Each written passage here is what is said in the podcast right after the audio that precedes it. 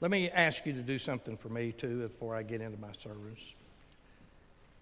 I, I really believe with all my heart that one of the most special times in church is when we're given an invitation.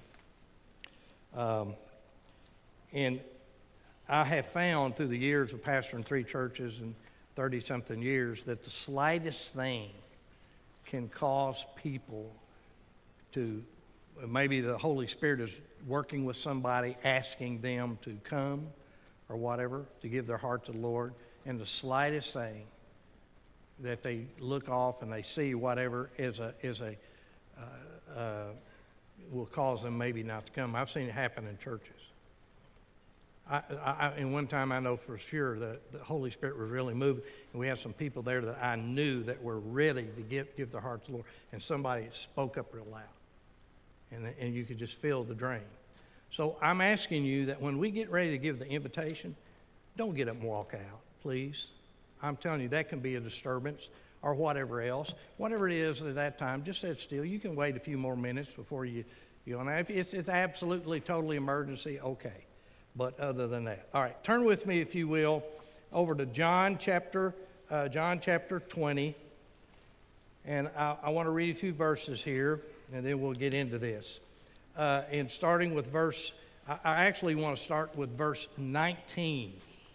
And I want to read all the way through um, uh, to uh, verse 23, 19 through 23. I'm sorry that I didn't really uh, give it, I just put 2020 uh, up there. So, anyway, so then the Bible says in verse 19, it says, then, uh, uh, then the same day at evening, being the first day of the week, when the doors were shut, where the di- disciples were assembled for the fear of the Jews, Jesus came and stood in the midst and said to them, Peace be with you. When he had said this, he showed them his hands and his side. Then the disciples were glad when they saw the Lord. So Jesus said to them again, Peace be unto you, and the Father has sent me, and I also send you. And when he said this, he breathed on them and said to them, Receive the Holy Spirit. And if you forgive the sins of any, they are forgiven them. And if you retain the sins of any, they are retained. Let's go to the Lord in prayer. Father, what a weighty thing this is this morning uh, to have the responsibility to bring something uh, in front of these people. Your children, Lord. And as you work with them and, and, and as you work in their life, because they're your workmanship created unto good works, and it is God who works in them both to will and to do his good pleasure.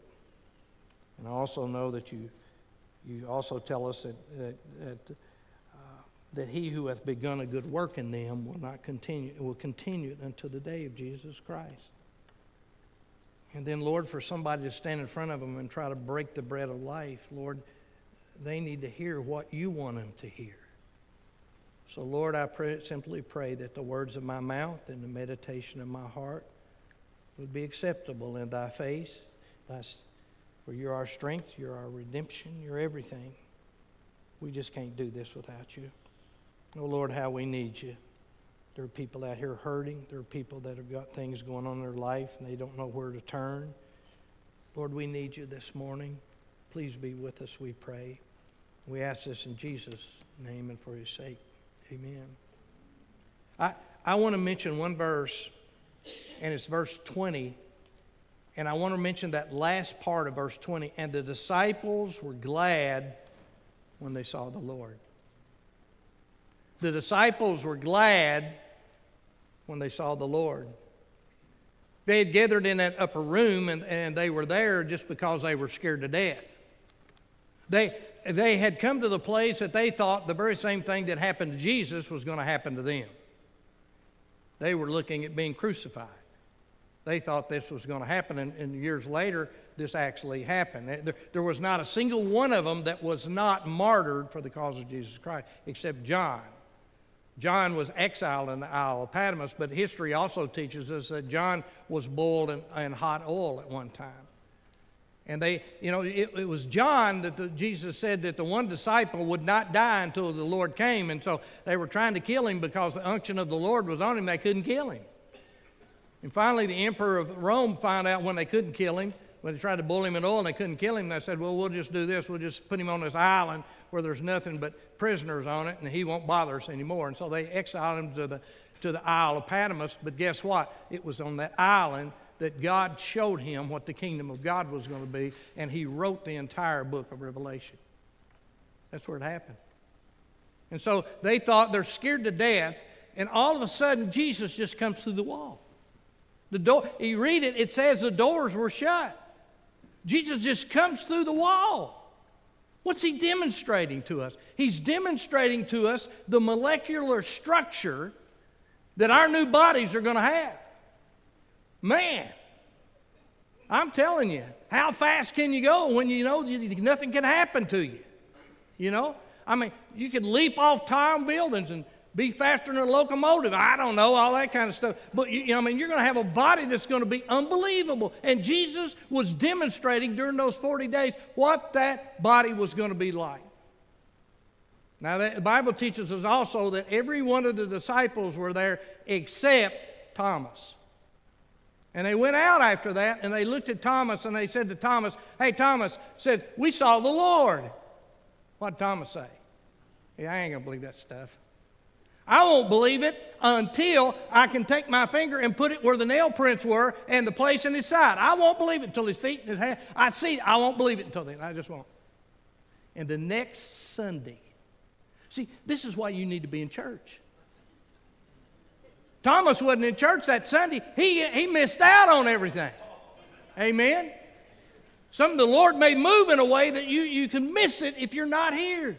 And so Thomas was with them in that room, up, up, up in the upper room, and they're there, and Jesus comes to the wall. And all, all he's got to do, he just looks at Thomas, and Thomas about melts, and he says to him, he said, Thomas, listen to this. He said, Come and touch me. He says, For a spirit does not have what? Flesh and bone. See, the world wants to teach you that we're floating around, we're floating on clouds and playing harps and all this kind of stuff. That's nonsense. No, no, it's going to be real. We're going to be able to hug one another. We're going to be able to eat fried chicken. We're going to be able to do all this stuff that God wants us to do. It's going to be what a body that we're going to have. And so, all Thomas could say to Jesus when he saw him, he just said, My Lord and my God. And they were glad they were glad to see Jesus. They were glad to see Jesus. In verse 24 and 29, Thomas is there, and all he can say is, My Lord. In verse 28, My Lord, my God. Jesus, listen, Jesus showed up and showed them the scars. It says in 19, verse 19 through 23, he, he tells us he showed them the scars. First day of the week, and the doors were shut, and the disciples were assembled, the Jews. And, and when he said this, he showed them his hands and his side, and then the disciples were glad when they saw the Lord. He showed them his hands and his feet, and he showed those scars because he bore them for you and for me. And the only thing that's going to be left of this world, because the Bible says that heaven and earth will pass away, but my word will never pass away. The only thing that's going to be left of this world when we get there one of these days in heaven is the scars on Jesus. He'll still retain those stars. And every time we look at him, we're going to remember he died in my place. He died in my place. Every time I see a picture of Jesus, I've got to realize that's Christ dying in my place. He took our sins, and this would be the evidence of it. You know, He bore them to us that, that you and I might be presented without a spot or blemish before the Father. He took our sins, and this would be the evidence of it. And when Jesus showed them His scars, they knew it was Him. It was Him. Jesus told them in John 16, 22, about this very day. He says in John 16, 22, he says, Therefore, now you have sorrow. He says, You have sorrow, but I will see you again. And then he says this, and your heart will rejoice, and your joy no more will take from you. I, what's he saying? In other words, they're going to be glad when they see Jesus. And the Bible says they were glad when they saw Jesus. See, here's what I want you to think about. I want you to think about this day, and I want you to think about what it's going to be like when you see Jesus. That's what I want. I want you to think about when the first time you really look him face to face, and you will. The Bible says that we, we, we will, uh, you know, we, we will behold him face to face. And it says, you know, somebody said, well, we, will we know one another when we get to heaven? Well, the Bible says this it says, we shall be known even as we are also known. So, yeah, we're going to know one another. I'm going to know my mama. I'm going to know my daddy. I'm going to know my brother. I'm going to know those people that I loved and cared for here. And, and you know, when we die, the Bible says to be absent in this body is present with the Lord. The first person we're going to see when we get to heaven, you know who that's going to be? That's going to be Jesus. And you know who the second person is going to be? That's going to be, the Bible says in Hebrews, there's this great cloud of witnesses waiting on us on the other side. Who's that going to be? That's your mom and your daddy, your grandparents, all that. You know, think about it. What a reunion that's going to be. You just be just like me. I believe, I tell people all the time, one of these days there will be a great tent in heaven that has crews on it, and all my relatives and all the people that's come to Jesus are going to meet me there. Oh, what a day that will be when my Jesus I shall see, and he takes me by the hand and he leads me to that promised land.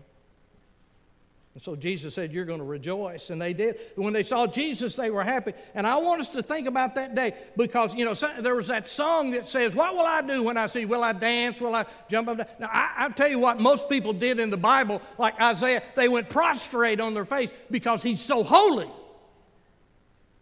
But I'll tell you something else we're going to do. We're going to rejoice. One of the happiest days of all your existence is when you see Jesus and you realize it's over with. No more pain, no more things like cancer, no more, no, no more problems, no more getting old. You know? You, you see, this is sort of off, but I, will throw it in here anyway. You know, some people ask the question, Lord, why, why do you let us get old? Why do we, why do we grow old? And, and, and why do we, we get old and, and the next thing you know, my body hurts and, and, and if I go to wave to somebody, oh gosh, that hurts. You know, whatever, you know what it is. I mean, there's always something, you know, going on. And I believe with all my heart, God has a plan for every life in here. And you know what that plan is? That when you're young, we depend upon our physical strength. But God has come a time in your life when He no longer wants you to depend on your physical strength. You know what He wants you to depend on? He wants you to depend upon your spiritual strength. That you realize who you are in Christ. That it's in Him that we live and we move and we have our being. That in everything I go to do, where it is, it's in Christ I, I do it. You know? For me to live, to live is Christ. That's what He wants you to come to the place that you understand. He wants you to understand that one of these days, as you get older, and your strength will dry up, but guess what? In spiritual strength, you go stronger and stronger.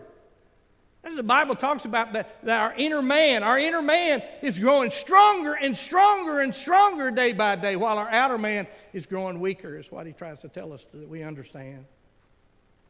And they were glad when they saw Jesus. To realize it'll be a day that will be glad, a day of great rejoicing. Vance Havner said this We're not just looking for something to happen, we're looking for someone to come. Amen?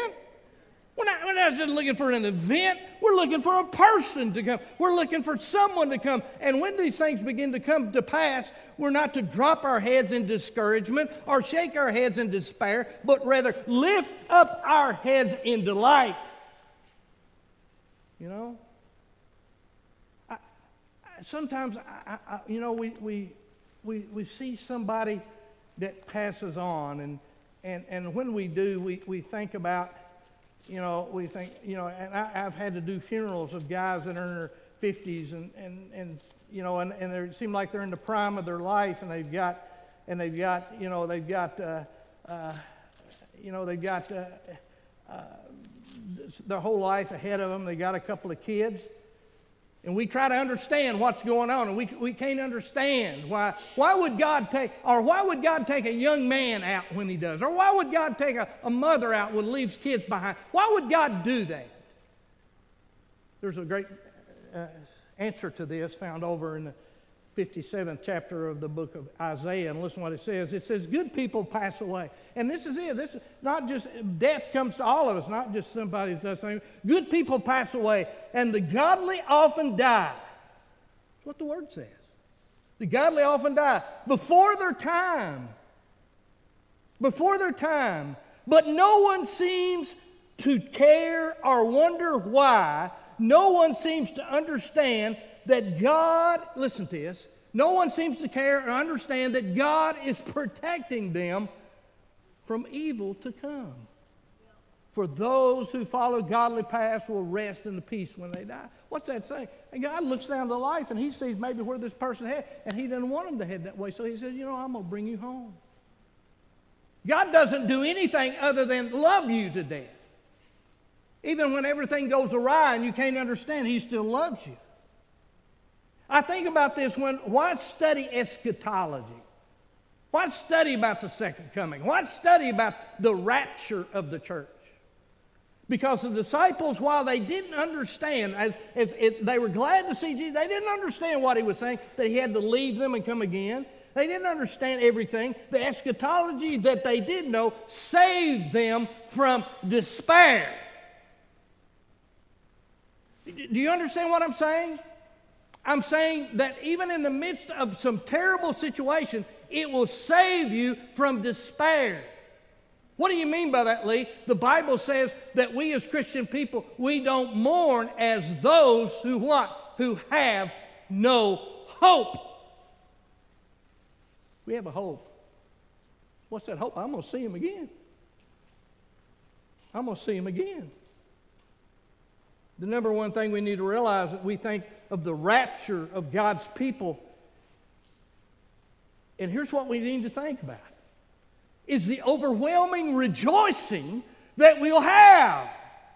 What a great time that's going to be when Jesus comes to get me. It's going to be the happiest time in all of our existence. And God's people is going to be overwhelming, rejoicing, and we'll have, and we'll be glad. We'll be glad when we see Him. Amen? We'll be glad when we see Him. Now, have you ever been with somebody and looking at something or or something, or maybe a song, and boy, you're just blown away by that song and what it means. It just picks you up, and you try to share it with somebody else and you share it with them, and they look at you and they say, Yeah, that's, that's okay. That's what you got out of that? Yeah, yeah, it's okay. Or you take them somewhere that's just beautiful, waterfalls and everything. You say, man, how God created all this. And they look at it and they, and they look and they say, yeah, it's, it's all right. Well, it's a long ways up here, isn't it? you know, you ever done that? And rather than appreciating what they're seeing with their eyes, all they could talk about was the mechanics or how, some, how high something was, or that they would, they, they, it's just like they missed the moment. You know, when we get to heaven, I think the part of the gifts that the Lord will give us is to appreciate the things that He's created. I, am serious. I'm not for sure if some of the spiritual gifts that we're going to have is people that will be able to do that. My wife has already received some of those spiritual gifts. She, she, she gets me out of bed to come out and look at a flower that's blooming. I'll be true with you. I don't want to get out of bed and look at a flower that's blooming. Oh, you got to see this. You got to see this. She, she can take into, and I think God's already given her, in some ways, that spiritual gift. You ever been on a roller coaster? Huh? You ever rode a roller coaster? And the exhilaration of coming up, and you hear it clicking, and the exhilaration of coming, and you come to the peak, and then all of a sudden, you go. I mean, you ever done that? I, I, I, never will forget when I was about five or six years old. My grandparents lived in uh, Cincinnati, Ohio at that time, really outside of it, Sharonville. And my mother and we would go up and visit with them. And one time we went up there and we actually went to Coney Island. How many people remember Coney Island? You know, yeah, okay, all right. Uh, not very many. That shows you how old I'm getting. But Coney Island, but that was before they built Kings Island and all this other. But it was amusement park. Now, my mother was scared of everything. There's nothing that she would ride. She wouldn't get on a merry-go-round. It was so wrong. And there was this one ride that was called the Tunnel of Love. And all you look on this one side, and all it was was these boats going through this tunnel with all these lights and all this beautiful stuff in it, and the boat's just flowing slowly going through there. My mother saw that, and she thought, oh man, well, I could ride that. And so she gets on the boat. She wants me to get on. I get her. So we're in this boat, and, and we're going through this tunnel, and the lights and everything flashing. My mother's going, ooh, ah, all this stuff's not good. All of a sudden, we come out of this tunnel, and this, it's, all of a sudden, this boat starts to ascend up this path.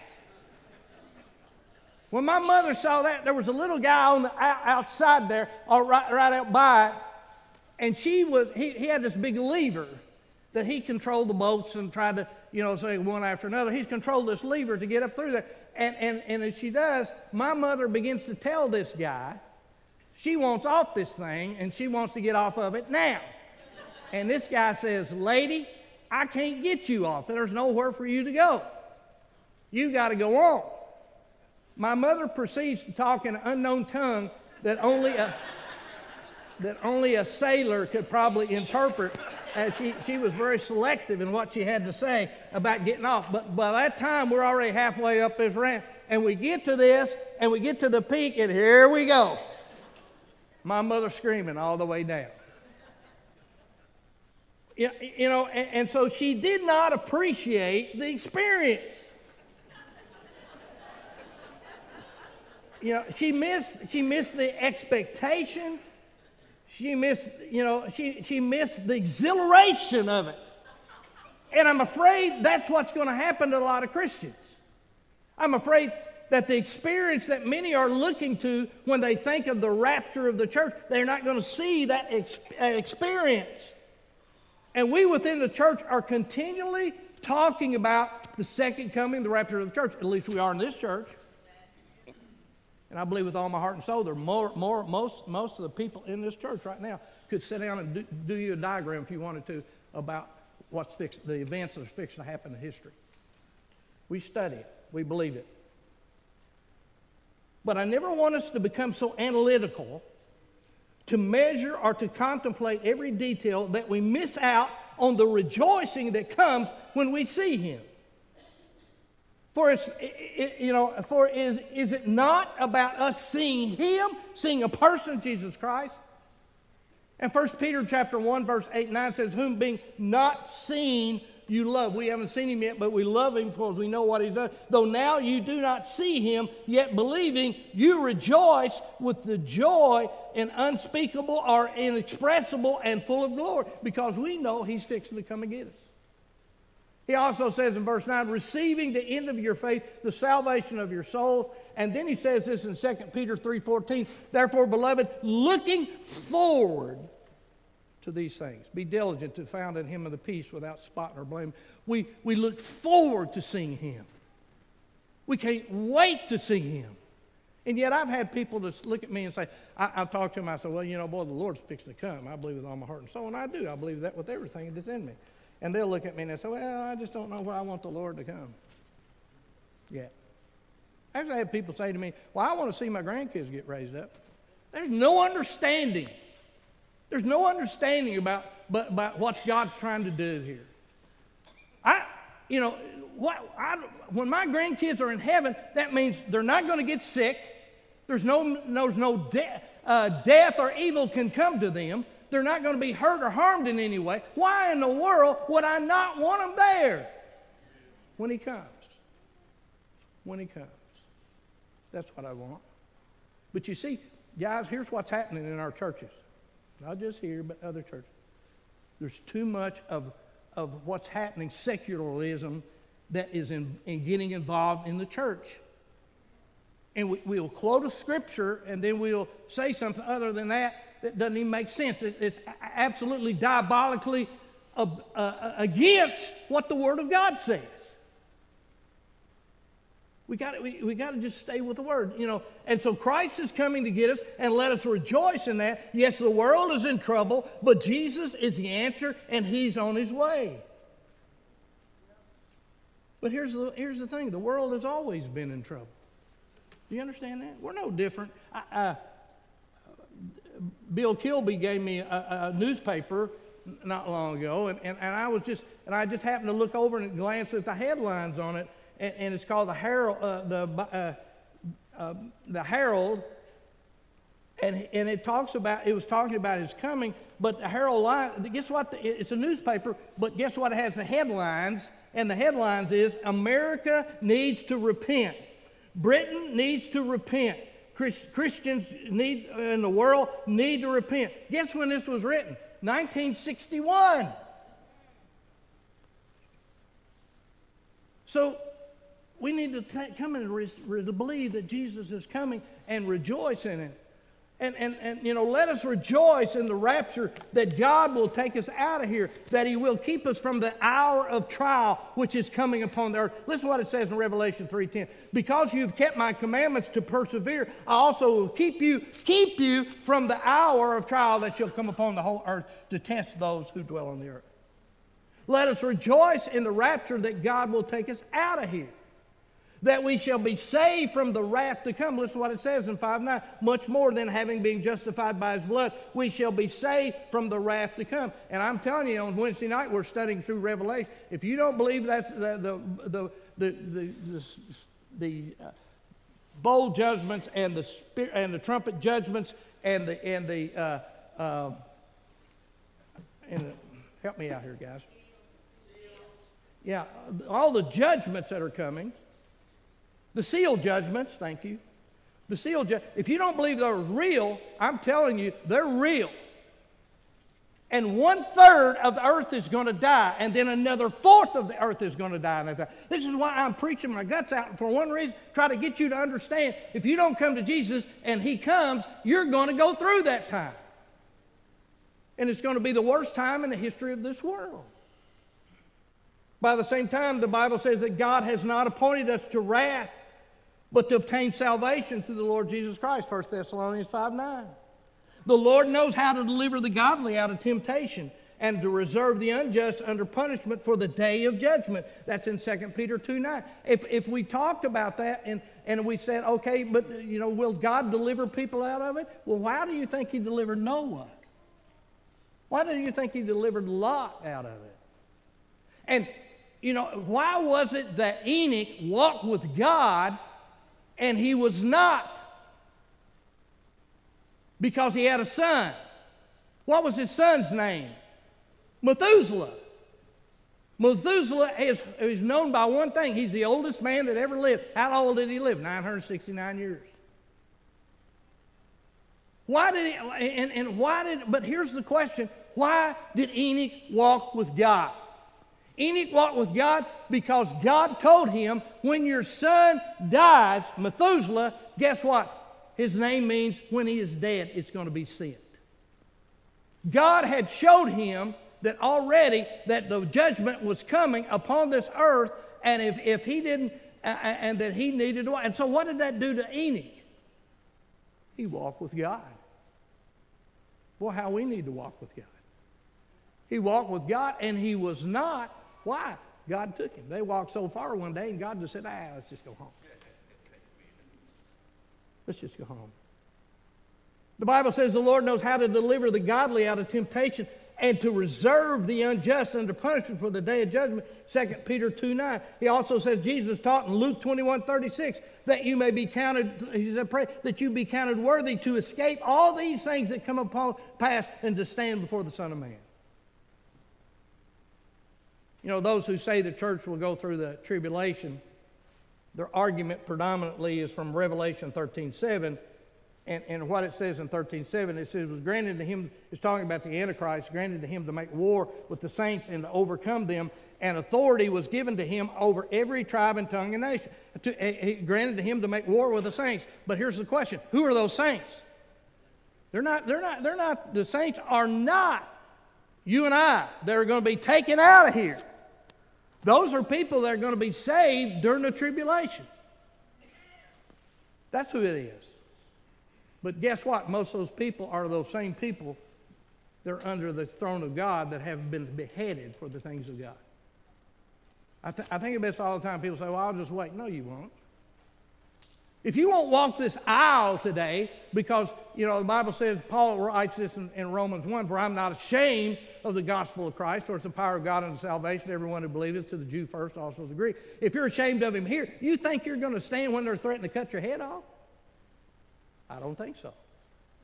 We're in a period of grace right now where every person can come and and be saved. You know, the rapture is for us to have a sense of rejoicing that the Lord is coming to get us. And yes, we must be about His business, but let, let us not uh, let us rejoice in, in, in a, or let us not we're not rejoicing in a date that He's coming, but that He said He's coming. Now, many nonchalantly will they'll talk about the rapture and they say, "Well, I believe the Lord will just, you know, they'll say it, I, believe the Lord will uh, rapture us out of here one of these days. That's good. But you know what? Do they mean it? Can, how, what kind of effect does that have if you really believe? But do you realize what you just said?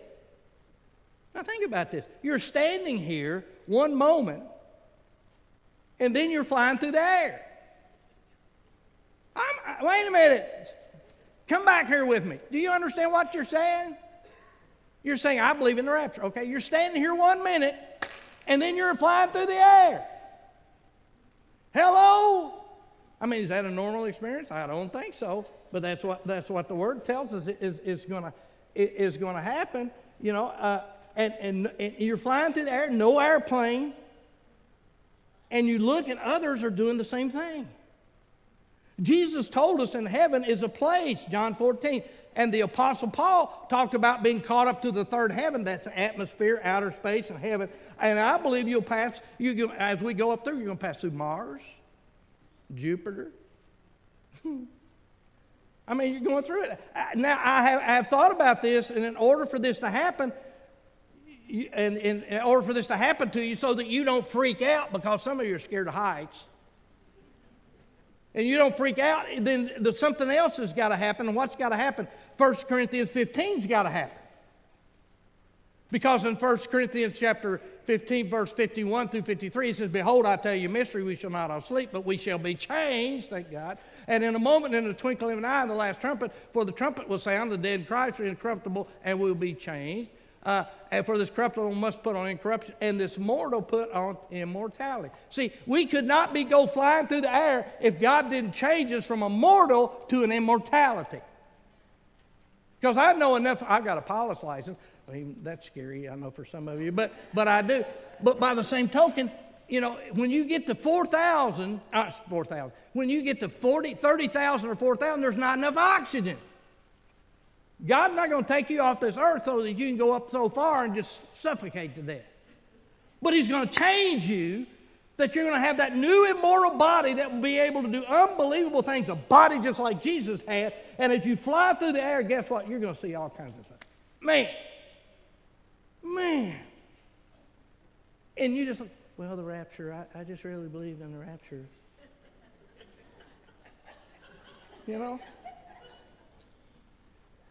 We got to be changed. It's got to happen. In a, in, and how's it going to happen? It happens in a twinkling of an eye. Less than a second. Less than a second. This is one of the reasons this mortal must put on immortality. A new type of body, one like Jesus, was demonstrated when he was resurrected. One that is immortal doesn't wear out. This is why we'll be able to fly and go to outer space because there's no oxygen 30,000 feet. And, and this is why 1 John chapter 3, verse 2 says is now, now we are the children of God. It has not yet been revealed what we shall be, but we know that when he is revealed, we shall be like him, for we shall see him as he is.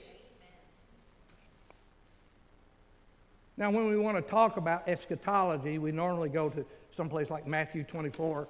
Uh, Matthew 24, we go to Luke 21 or Mark 13, and that's where we usually get our information for. But here's what I want to tell you. I want to tell you some of the major verses in those chapters, while they mostly deal with, they all deal with the second coming and not the rapture. What are you saying, Lee? I, I, I, you know, I'm saying for the rapture, because in the rapture we meet Jesus in the air. He does not put his feet on this earth. But in the second coming, we come back with him, according to 1 Thessalonians 4, we come back with him and he puts his feet on earth. And according to Zechariah 14 4, that mountain that's waiting for him on the Mount of Olives will split in half. And when I was in Israel, I asked the guide over there about that. I said, You know, I've heard all my life that, there's a, that there is a. Uh, that there is a, a, a, crack in that mountain because I heard Holiday Inn one time wanted to go over and put a motel on it. They couldn't do it because it was, it was not sound constructionally. And, and our guide, who was a, a, a Jewish, been in his, uh, his, his, been in the Jewish army, uh, and also that his, his, uh, his grandfather had started the first Jewish uh, um, church as far as a, a Messianic Jewish church in, in Jerusalem after 1948. He said, Yeah, there's a crack there. That mountain is just sitting there waiting for Jesus to come and put his foot on it. There it goes. You say, why would it do that? Because there are going to be people that are trapped in Jerusalem, and that's the way of escape that they're going to get out of there. Read it.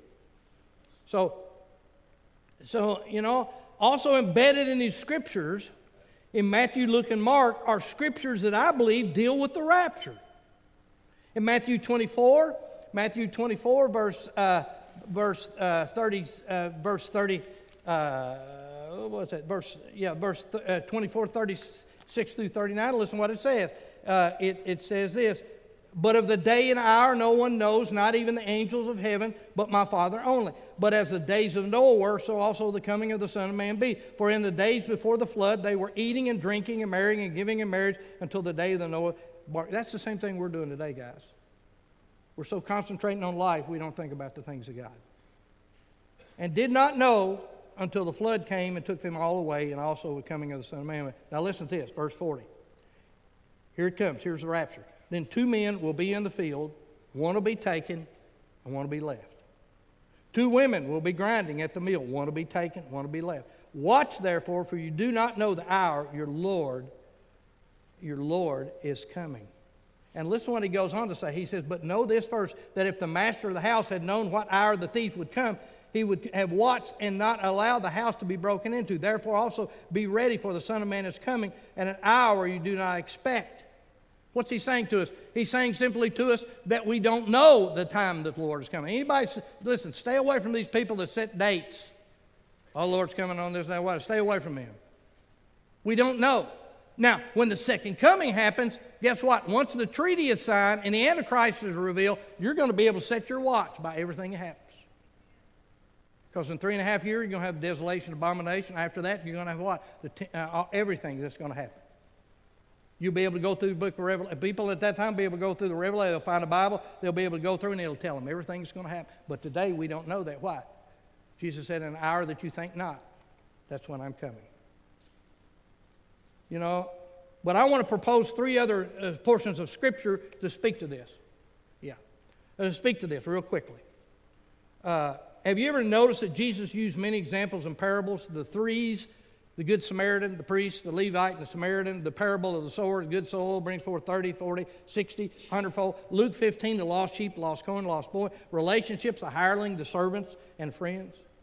And one of the most famous speeches in World War II, when England was being attacked every night by German bombers, in one of the most famous speeches, Winston Churchill, in writing the speech, said, We'll fight them with blood, toil, tears, and sweat. But it didn't sound right. So they changed it. They have nothing to, to fear but blood and sweat and tears. Three sounded better. Jesus' prophetic plan for the rapture was John 14, 1 Corinthians 15, and 1 Thessalonians 4. In John 14, 3, Jesus said, Let not your hearts be troubled, for if you believe in God, believe also in me, for in my Father's house are many mansions, and if it were not so, I would have told you. I go now to prepare a place for you, and if I go, I will come again and receive you unto myself, that where I am, there you may be also. That's what he said. There you may be also. That's what he said. Now, and so he spoke about the future and his eventual return. In, in, in John 13, verse uh, 13, verse 33, he's a little children. I shall be with you a little while longer, and you will, uh, and, and a little while, and you will seek me. And as I said to the Jews, where I'm going, you cannot come. He said, You cannot come. All right. Then Peter asked him the question, and when Peter asked him the question, I'm going, you cannot come. But notice in verse 36, Simon Peter said to him, Lord, where are you going? And Jesus answered and said, Where am I going? You cannot follow me now, but you shall follow me afterwards. Did you hear what he said? But you shall follow me afterwards. And notice the word now. You cannot come. Did you see that where it says, uh, uh, uh, Where I'm going, you cannot follow me now? But he said, Afterwards, you'll be able to follow me. Afterwards, you'll be able to follow me. But the response Jesus told them about his father's house, that there were many mansions. There'll be room for everybody. Years ago, when we were in Brazil, we were working in a little uh, in a place called, called Garça, and we were working in an orphanage home. Had about 120 something orphans in there, and all they wanted, we took them out to eat one night, and all they wanted was beans and rice. So that's all they had. That's all they ever did, beans and rice. That was their staple. But they wanted to eat beans and rice.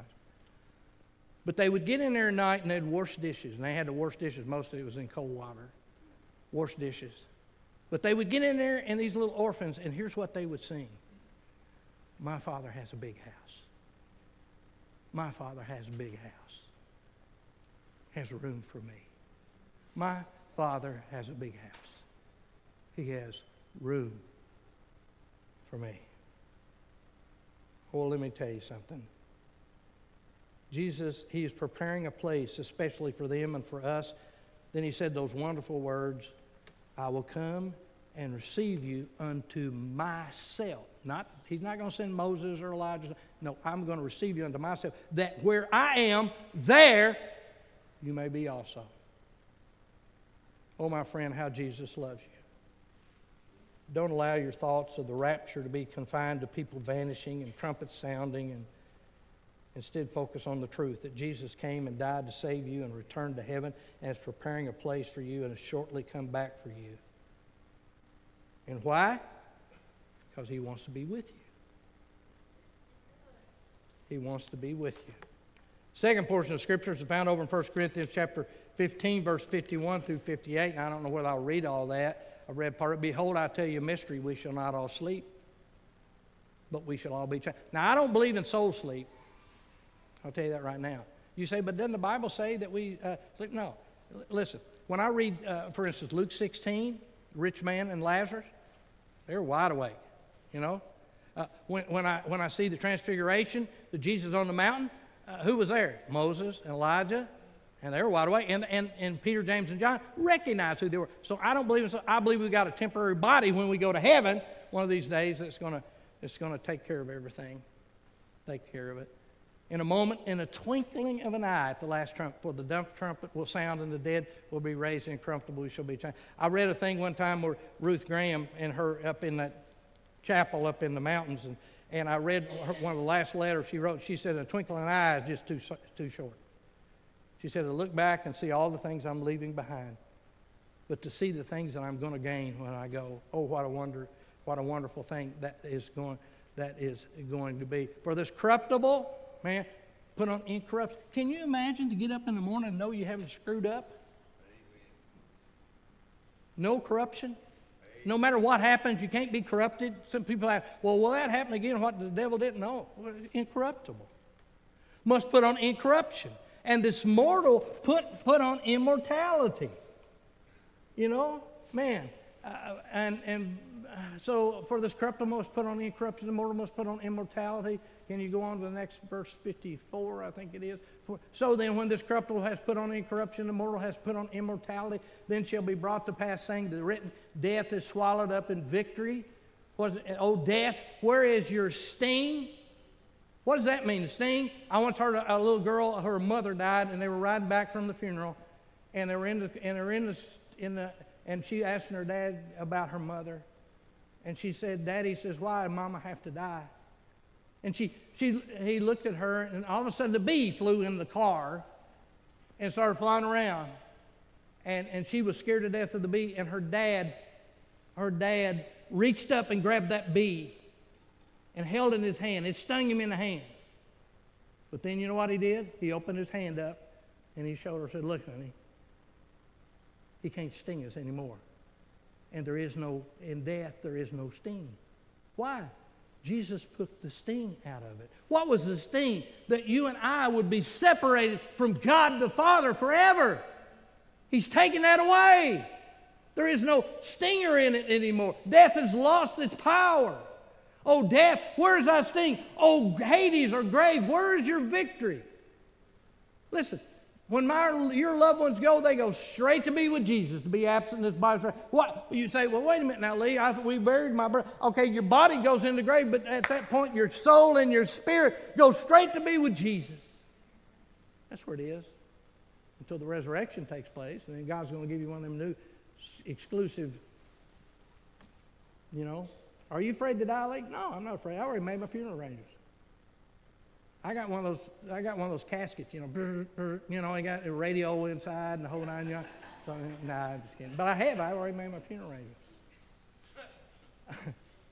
so, yeah, he, he, explains the nature of the resurrection body. He concludes with a description of prophecy. He, his description of the rapture, 1 Corinthians 54, 58. It is that, is that, listen what it says, 54. Go to verse 54 if you can.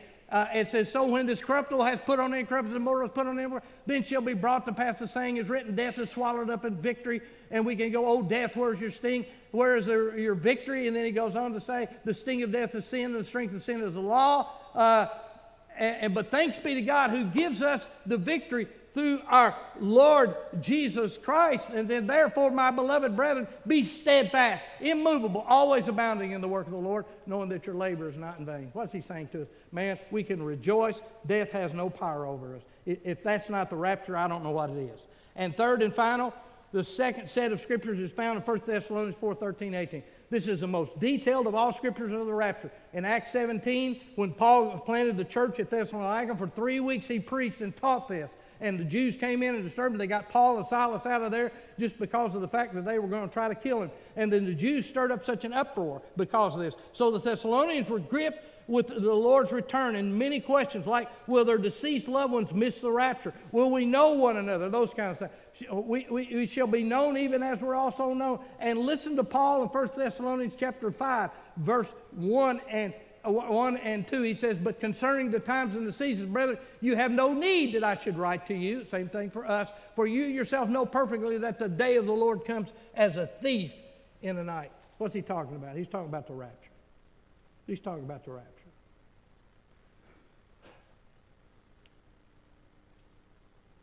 He tells us that in verse 15 of 1 Thessalonians 4. He tells us, For this we say to you by the word of the Lord, that we here are alive and remain until the coming of the Lord will by no means presuppose those who are asleep. Graves are going to burst open. Well, why are they going to go first? Because they have farther to go. Six feet. Some of you don't get that, I guess, anyway. That's the funeral director in me coming out, I guess. You know, he tells us that in, in, in, in verse 15. This is a direct communication. He tells us in verse 15, uh, this we say to you by the word of the Lord. In other words, this is from God himself, is what Paul said. And he says in verse 14, the dead in Christ. If you're in Christ, you will be part of the dead in Christ. If, if the Lord tarries and you die, you're the dead in Christ. And then he tells us this, verse 17, that we who are alive and remain shall be caught up together with them in the clouds to meet the Lord in the air, and thus we shall always be with the Lord forever. Man, what a day that will be. What a day that will be. This tells us that God will bring his children with him. Even those who sleep in death, the dead will rise first, first on that day. Those still alive will be caught up this is where we get the word rapizo or the word rapture to, together to be with the Christ. We shall always be with Christ. If you compare John 14 with 1 Thessalonians 4, then here's what you find. That, that as a result of that, I don't know whether, yeah, we got it up there. The problem, you, you compare John 14 with 1 The problem, let not your hearts be troubled. What's he saying first? At least you sorrows, others have no hope. You got a hope. He goes, the point, believe in God, believe also in Him. If we believe in Jesus, died, rose again. The proclamation, I told you, that's why he says in verse 2, this we say to you. The promise, I will come again. That's his promise. The coming of the Lord. The purpose, to myself. I will receive you unto myself. To meet the Lord, that's the purpose. The plan, receive you caught up. The place, that where I am, there you may be also. That you also will be with the Lord. You know, you say sometimes, well, my mom, my dad, my child, or whoever has already passed, where they now, Lee? Well, what does the Word say? The Word just simply tells you where they are. Jesus said that where I am, there you may be also. You read 1 John 14, verse 19, it says, Because I live, you're going to live also.